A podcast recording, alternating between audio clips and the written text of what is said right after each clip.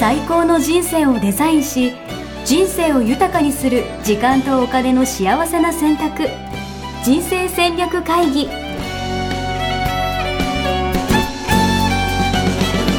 この番組は将来の仕事やお金人生にもやもやと不安を抱えている皆さんに元資産運用のプロキャリアとお金の戦略を同時に考える人生デザインコンサルタントの高頃もさあやが過去5年間延べ1700人の人生を望む形で豊かにしてきたメソッドを時間とお金の選択という切り口からお伝えしてまいります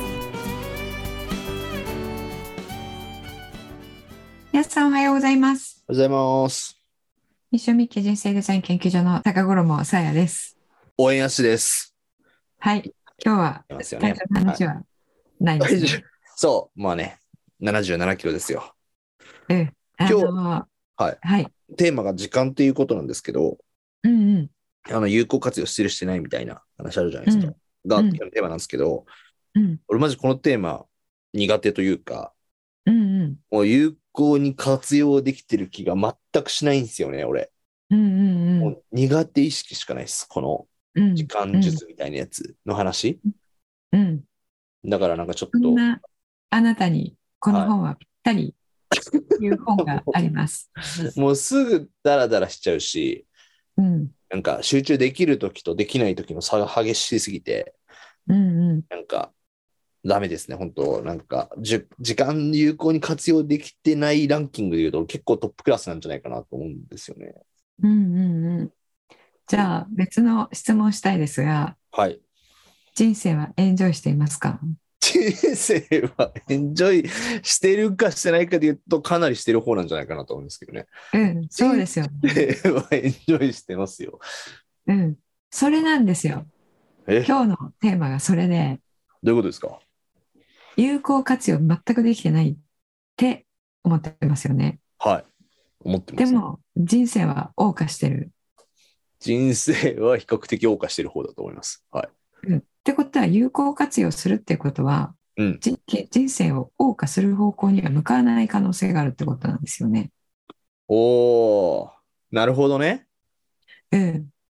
え、人生、時間でもやっぱさ、なんか鍵、なんか時間って、なんか命と一緒ですよみたいな、なんかよく言うじゃないですか。うん。ん時間をやっぱなんかすごい有効に活用した方がなんか生産性が高くなって、うん。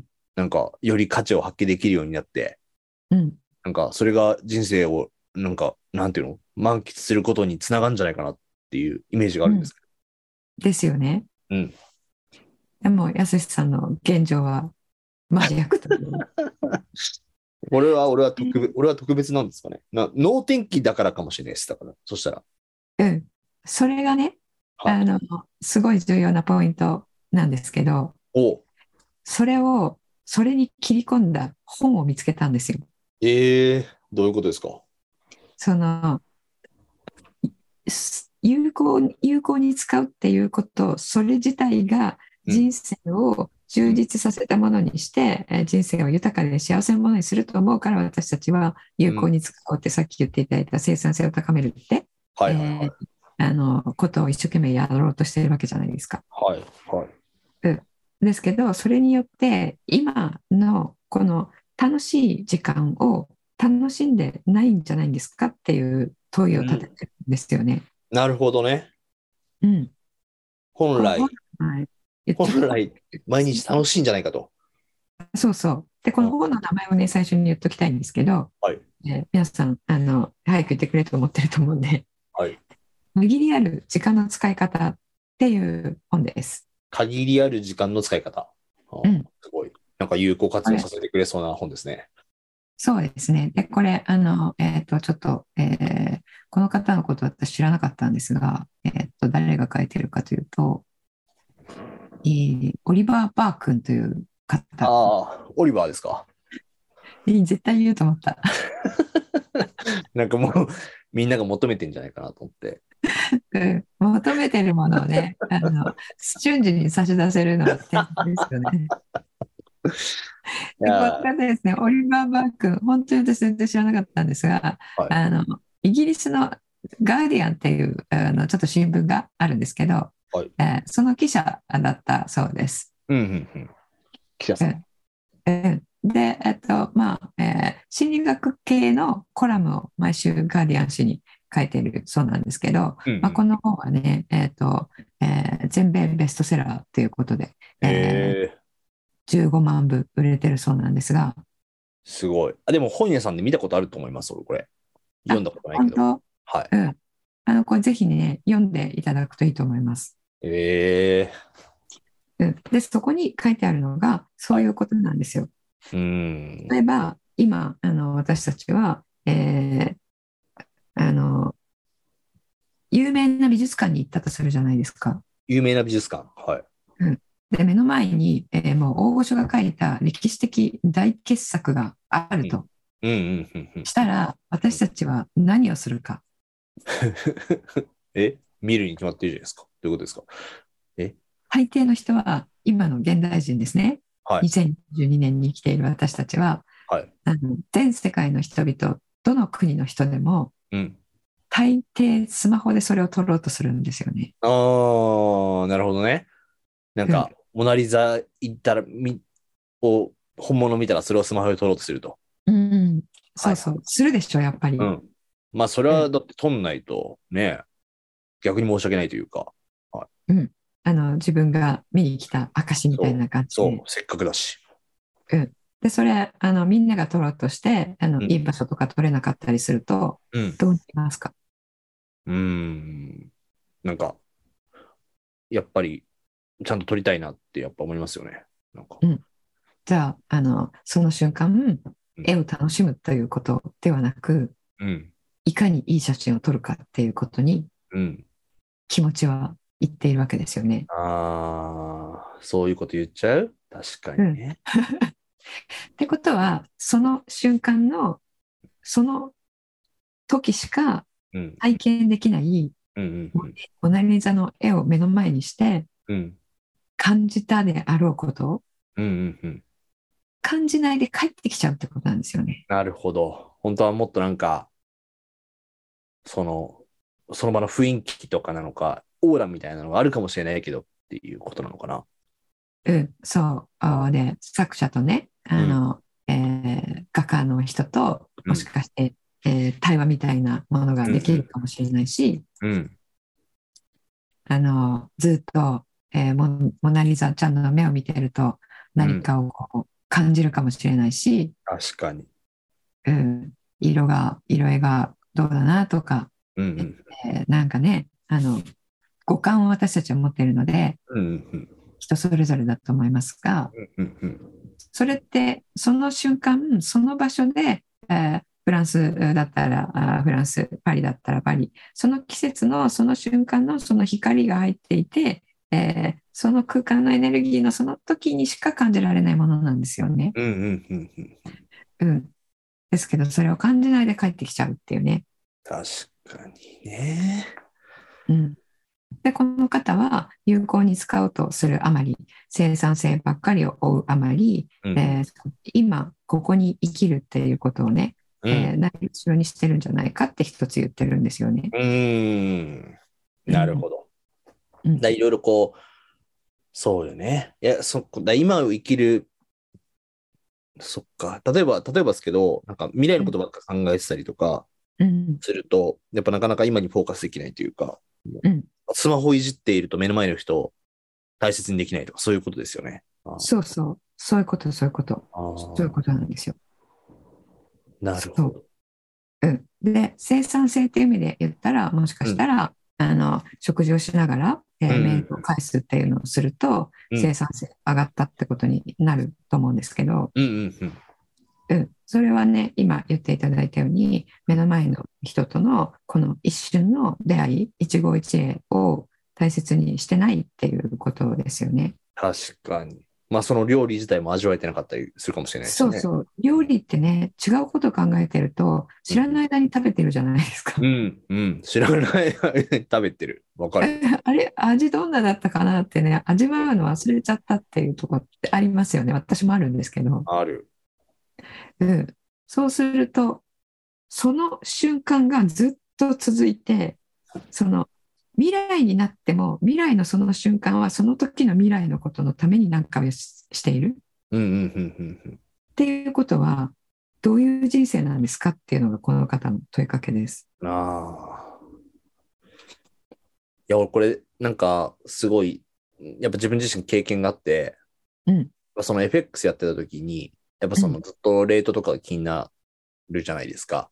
うんうんそれで、やっぱ食事中とかもそうだし、お風呂入ってる時もそうだし、まあ、寝てる時とかもそうだし、やっぱ常にやっぱこう、相場のこと考えちゃうから、うんなんか常にやっぱ未来のことばっか考えていて、うんうんなんかその、なんか幸せを感じるみたいなことってほとんどやっぱなかったなと思っていて、うんうんうんなんか、本当今を生きるってやっぱすごい大事なんだなっていうのは、その時本当感じたんですよね。うーんなるほど。それもあるから、うんあの今を楽しもうとする気持ちが人一倍強いのかもしれないですああ、ねそ。れめちゃくちゃあるかもしれないです。うーんでも、でもそんな自分でも、やっぱ結構、なんかついつい、なんだろう、未来のことばっか考えちゃったりとかするから、ううんんうんすごいやっぱ意識しないとできないことですよね。難しくないですか、これって。うんうんそうそう。これもね、先週のうん、話、えっとも絡むんですけど、うん、うん、あのまあ、人間のね、習性というか、うん、うん、えーその人間はあの未来のことをね、えー心配しだして人間になったので、うん。うん、あの動物はしないじゃないですか動物って今ここに来てるんですよね。はいはいはいはい。で人間はあの、えーいろいろと過去とか未来とかのことを考えるようになったんですけども、うん、うん、その中の一つにこの方が言ってるのは、うん未来をコントロールしようとする奮闘を私たちはしていると。うん。おおなるほどね。確かに。うんであの何か目標を立てて、えーそれに向かって計画を立てて、その計画通りに今日が進んだら、うんあ、うん生産性も高くなったですね。えうんー、効率性も今日は高かったですねっていううのんで、、うんえーそれをすることで、うん自分が思い描いた、えー未来を確実なものにしようとしていると。うん、うん、うん。でも、確実な未来というのはないわけじゃないですか。確かに。なので、逆にそれをすることで、それが自分を縛るうん。ので、逆に生産性を上げるっていうところにフォーカスしている人生というのは幸せを感じにくいっていう。なるほどね。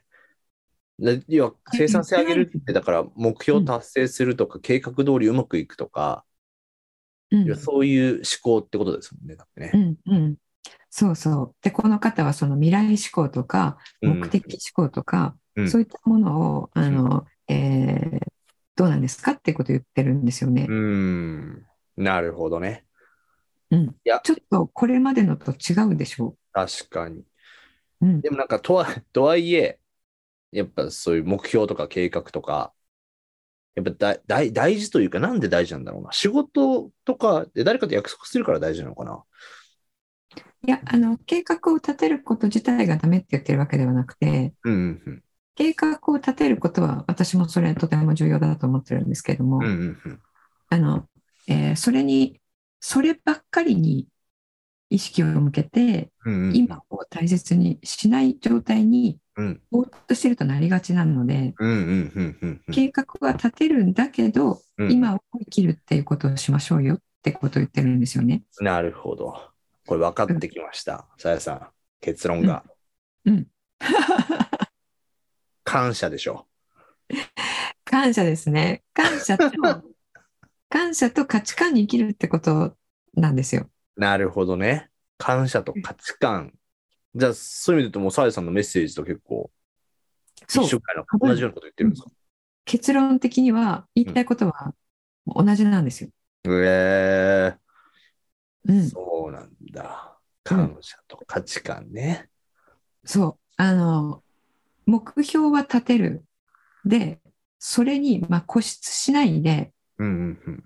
目標っていうのはこの方はこの方曰く今の時点の自分の意思表示、うんうんうんうんうん、でそれは変わるものであるうん。うんうんうんうん。変わるものっていうのはあの、えーその道筋を目標を立てて道筋も立てて計画も立てたんだけど行動計画、うんうんアクションプランうん。その通りにはいかないじゃないですか。うん、いかない。うんでその通りにいかない時に私たちはすごいストレスを感じる。確かに確かに。うんでそれがあの、えー未来に行き過ぎちゃってるってことなんですよね。うんうんうんうんうん。そうじゃなくて、えーもう未来を確実なものにしようっていうのはどんだけ無意味なことかっていうことに気づいてうんうんうんうん。で立ててる計画はあのその時の意思表示なのでその時はそれに向かっていく。うんうんうんだけれども、その通りにいかなくなった時に、えーその、いその通りにできなかった自分を責めたり叩いたりするのではなく、うんうんうん。その時にまた改めて意思表示をしていくっていうことをすると、それに縛られないっていうことなんですよねい。やー、わかる。わかりますよ。先生。旅のような感じですね、本当に。うん、それをね、あの、えーこの方は何が起ころうと気にしないっていう生き方うんをしましょうって言ってるんですよね。どうせうまくいきますと。うんあーそう、何が起ころうと自分の計画通りに行けまいと、うんえーあの自分にとってうん。結局ベストなことしか起こっていないので、実はです。うん。だから心配しないで、えーそれはあの委ねましょうよっていうことでもあるんですけれども、うん。うん。うん。私がそこで、えー思うのは、うん計画を立ててそれに向かってあの、まあ、人生デザインジャーナルもそういう作り方してるんですけど、うんうん。えー10年後にここに行こうと思ったら、うん五 5, 年後にはここにいる必要があるよねっていうのが出てくるじゃないですかはいはいはい。山に登るのと一緒うで、ん。うん。あの今日中に山に頂頂上に行こうと思ったらお昼までにはここに行ってないとだよねっていうのがあるじゃないですか、うん。うん。それと同じで10年後にここに行きたかったら5年後ここ3年後2年後1年後って出てくるじゃないですか、うん。うん。で、それを今月、今週、今日ってして行動計画立てるんですけど、うん。うん。人生デザインのやり方として。はい。そしたら、今日やることがもう決まってるんですよね。うん。うん。うん。うん。そして、これをや、今日これをやる、明日、明日のことをやる、明後日、明後日のことをやるっていうのがうん、続いていったら、うん自分が幸せに感じるところにたどり着けるっていうのを知っていたら、うん。逆に今ここに生きれるんですよ。うーん。なるほどね。その将毎来の回毎回不心安配不安になる必要はないというか。そうそはいはいはいはう。い、はい。もうこの計画決めるときに、今日これをやったら10年後にあそこに行くよっていうのも検証しているわけなので、うん。今更考える必要ないわけですよ。なるほど。ですけど、私たちはそれをしないで行動計画立てるので、うんうんうん。計画しながらうん今のことをやってるんですよね。確かに。しかもなんかその計画もね、本当にこれでいいのかなというか、そうそうそう。確信度があんまないままっていう感じですも。うんん、そう。確信度がないから未来のことを不安に思ってうん、今を生きられないんですようね。んうんうん。うん、なのでこの方はあの計画とかにね縛られずに今を生きようよって言ってるんですけれども、うんえー私はそれをちょっとあの、えーちょっと違う形でうん、うあんのお届けしたいのは、うんえー計画とかにそれは大事でいろいろな効用があるのでそれを使って今ここに生きるうーことにそれをプラスに使うというかっうんうんうんうんていうねことを提唱したいなとうん。思なっるてほどまねす。。別に両立できないことじゃないってことですもんね。そうそうそう。これちなみになんか、いや、すごいわかる、よくわかるんですけど、いや、とはいえすごい結構、なんだろう、じゃあパッとできるかっていうとできないことなんじゃないかなと思うんですよね。うん。なんか、何から始めればいいとかっていうのはなんかあるんですか順番的には。うん、あの後半の方に書いて、えーくれてるんですけれども、うんうんうん。あのまずこの生産性を高めるっていうところからうん。こう足を洗う、うん。なるほどね。うんうんもうそのそマインドセットをあそうそうそう高めなきゃいけないよねっていうのをね。うん、そうそう確かに。大事かも。だからなんか「チルチルみちる」とかもねあの、えーそういう物語で言っているのは幸せ今ここにあるのにうん。追い求めてるっていうののメタファーじゃないですか。うんうんううん。ん、で今ここの幸せって、えーさっき言ったモナ・リザの絵を見てあこれって美しいなとか、うん。その感動する瞬間に幸せを感じるわけじゃないですか。うんうんうんうんそれをあの感じていないからうん。うん。自分は持ってないものがあっうて幸せじゃないから、うんそれを得るためにうん。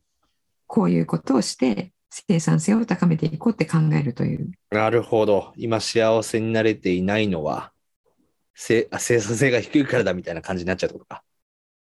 何かが足りないから、はいはいそれを手に入れたい手に入れるためには、こうしてこうしてこうしてこうして生産性を高めて効率性を高めていったら、うんあの早く手に入るよねっていうことですね。うーん、確かに。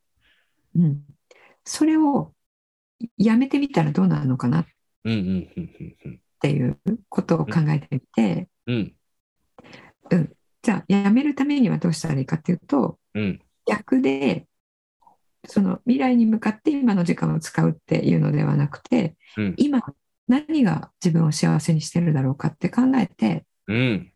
今の瞬間見回してみる、うんうんうんうんうん。今何を、何が自分を幸せにしてるんだろうか。うん、今うんこの瞬間、うんうんうんうんうん。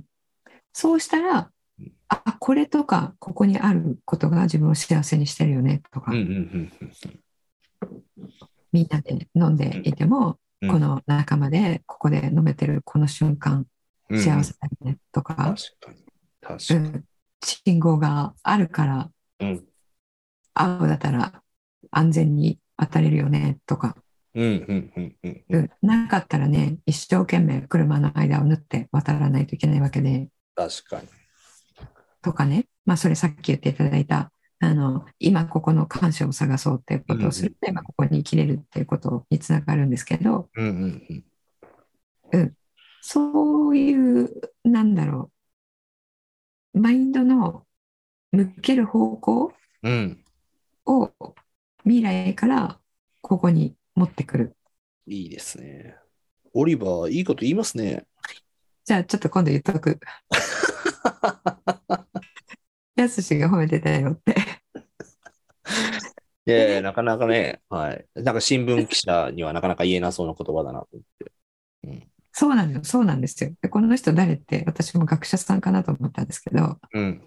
記者さんなのびっくりしたんですけどね。ねえ、なんか。うんで最後にねあの、えーやすしさんにとっても、えー喜んでもらえそうな、えーことが書いてあるので、はいそれちょっと紹介したいなと思うんですが、はいあの時間を有効活用しようとするとうん人間は余暇バケーションまで生産性に使わなければならないと考えるようになる。うん。はいはで何もせずにのんびりしようっていうのが余暇の目的だったはずなのにいはい。うん。旅行とか行ったらよくあるじゃないですか。ありますね。ワーケーション的な感じもね、やっぱなんかしら、やんないとあ。ワーケーションもそうですけどあの8日自体がうんこれしなきゃあれしなきゃになっちゃうっていう、うんうんうんうんうん。うん3日間でなるべく多くのところを回るとか確かに。でなんか、えーホテルでぼーっとしてるとかいう時間があろうものなら誰が一体こう計画を立てたんですかこの無駄な時間みたいないかに名称を何個回るかみたいなね。そうそうそう。うんうんううん。ん、であの飛行機とかもあ時間があの着いたらすぐに、えーここのレストランに行ってみたいなそういうのをちゃんと計画できてる人とかだとうん、みんなに「いやー素晴らしい旅行だったね」って「ありがとう」取り取ってくれてみたいになるじゃないですうんかう。んだけど飛行機取ってあの次のご飯の時間まで「え3時間も空いてんのこれどうすんの?」とかになったらうん。うん。あの心の底で「いや段取り悪いですね」みたいに思 えたりすると思うんですよわね。かる。わかる。なので余暇を有意義にしようとするとうん余暇が義務みたいになっちゃう。うんうんうんうんうん。でやすしさんの場合はい。そうなってないの でなので人生エンジョイしてる感が感じられるんじゃないかなと思うんですよね。なるほど、確かに。もうなるだけ予定入れないようにしてますからね。うん、もう日常から。もう俺の中で予定決まってるの、ポッドキャストの収録ぐらいですよ、本申し訳ありません 当。ね、いやいそやいれやは、。追われてる、追われてるのは、もう、今日取んないと、今週分ないから、みたいな、そう、その、追われてる、追われてる感覚感じるの、確かに、あんまないかもうん、だからね、非常に稀有な人だと思います。うん、すかなり進んでるのかもしれない、そういう意味では。な。なるほど。うんい、や確かにな。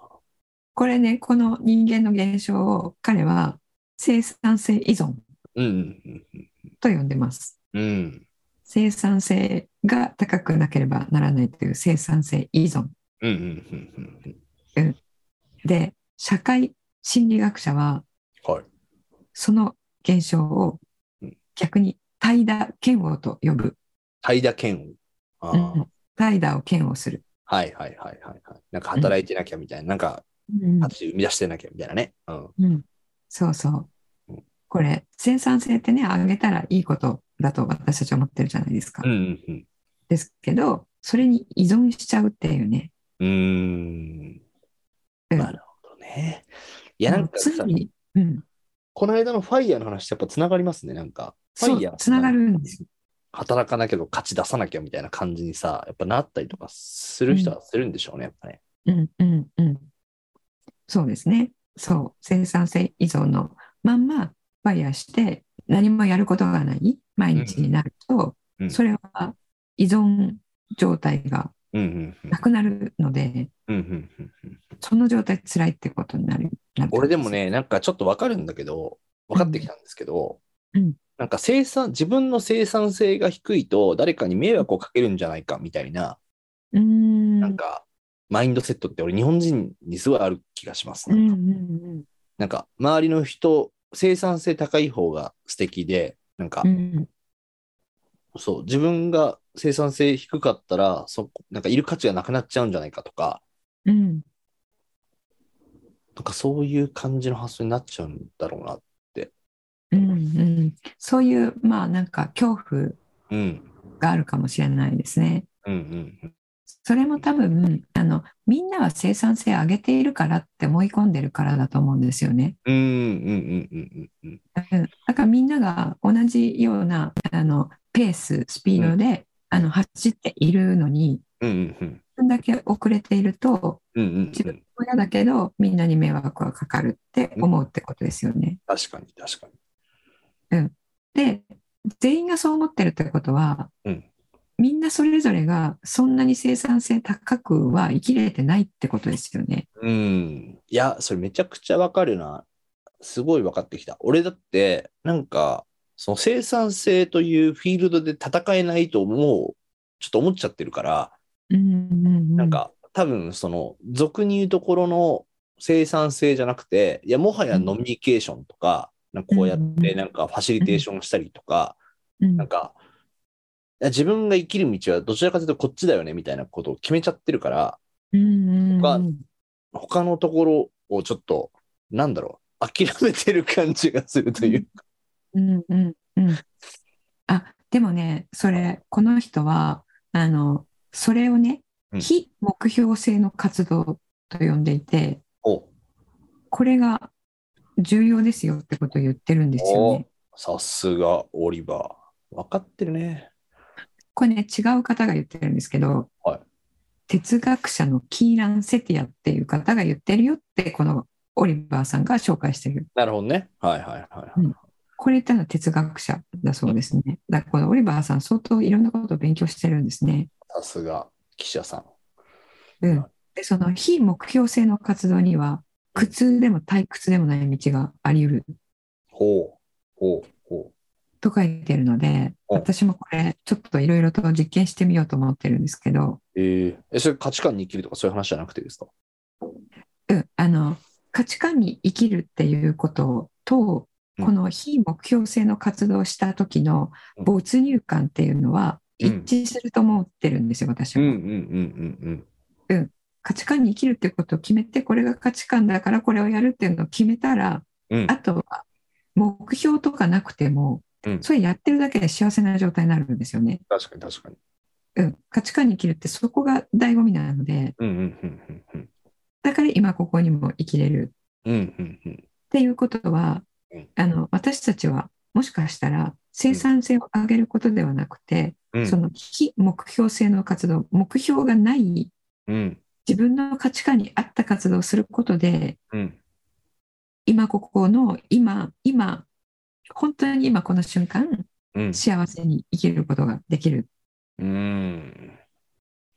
っていうふうにつながるんじゃないかなと思っああ、たんですね。素晴らしい。面白いですね。面白いよね、これ。やっぱなこんんかなそのこ、とを。うん、そう、生産性上げるとか、目標を達成するイコール、計画通りやるイコール、やっぱ幸せみたいな感じでなっちゃうと、うんやっぱそのプロセスが辛くなっちゃうみたいなのありますからね。うん、そうそう、プロセスがとても辛くなって、うえーんで特にあの日本人はそれを我慢する力があるので、うんうん他の国の人たちはもう嫌なものは嫌だって言ってできない人も多いんだけど、うん。うん。うん、日本人は我慢することは世界一だそうなので、うーん。でもね、仕事で得られる幸福感も世界最低なの。いやーだからファイヤーしたい人が多くなるってことなんですよ確ね。かに。確かに。でこれやすしさんみたいに自分の何が嫌だ何がいいっていうのを分かっていたらうん。それ早々に諦めてうん。自分の幸せを感じることだけに今に生きることがうんできるんじゃないかなと思うんですようんうんうね。んうんうん。うんでその自分を知るっていうのが価値うん自分の価値観を知るっていうことなので、うんうんうん。うん、いやー皆さん、じゃあまずやっぱ、価値観はからで すね。はいあそうのかいずれにしてもね価値観ワークは人生を変えますから。いや間違いないですこれはそう、あの、卒業生さんが増えるうたびに、うんあの、えーなんていうんですかね、影響を与える大きさが大きくなってるんですよね。うんうんうんうんうん。うん。あの、ちょちょっと前までは、えー価値観が分かると、あの、自己変容が起きるっていうふうに私は思ってたんですけども、うんうんうん。あの、最近は皆さんを見てると、うん人生が様変わりするうん。で周りの人も幸せにするうっていんう事象が出てきていて、うんうんうん、なので自分の内面だけ自分の幸せ感だけではないっていうことで人生と社会を変えるっていうねうんうん。価値観で人生と社会を変えるっていう方向いいにですねいってるんですけども、変わりますよ。はい、素晴らしい。まずは価値観ワークを受けるところから、どうやったら受けれますか価値観ワークはあのー今えっ、と教会の方ですね、うんえー人生デザインアカデミー協会、えーというホームページがひっそり夏に出来上がったのではい。そこにあのアクセスいただくと、うんえーあの価値観密系ワークを、えー提供できるうん人生デザインコーチの、えー面々が並んでいますのでうん。その中であのピンときた人を選んでいただいて、はいあと打ち込みいただいたら日程調整させていただきます。いいですね。あとは、最近のなんかお知らせ事項は何かあったりとかするんですかそうですね。もう、えっと、これを、うー放映するときには、もう多分、えー入門講座も終わってるかなと思うので、うん。今日、そうですね、終わってますので、またね、来年の春ぐらいに、えー募集をしたいと思いますので、あの、1日体験入門講座ですね。また3月ぐらいから始めたいと思いますので、その時にまた来ていただければと思います。まあ、それまでは、あの、あ、ホームページをリニューアルしたので、はいはいはい。えっと、この放映の時には、もう公開されてると思います。ぜひちょっとどんなものか覗いてみていただけると嬉しいです。いいですね。これ、ミッションミッケ .com。でもな んかは今い日の話を聞くと、まあその、まあ価値観もそうだし、感謝もそうだし、で、まさにね、あの、さやさんの教えが、もう、どんずばなんだろうなって、本当思うんで、入そう門です講ね座も含めて、まず価値観ワークからでも、ぜひ参加してみていただけるといいんじゃないかなと思いました。はい。ありがとうございます。はい。はい。じゃあ今日はこの辺で終わりにしたいと思います。ありがとうございます。ありがとうございました。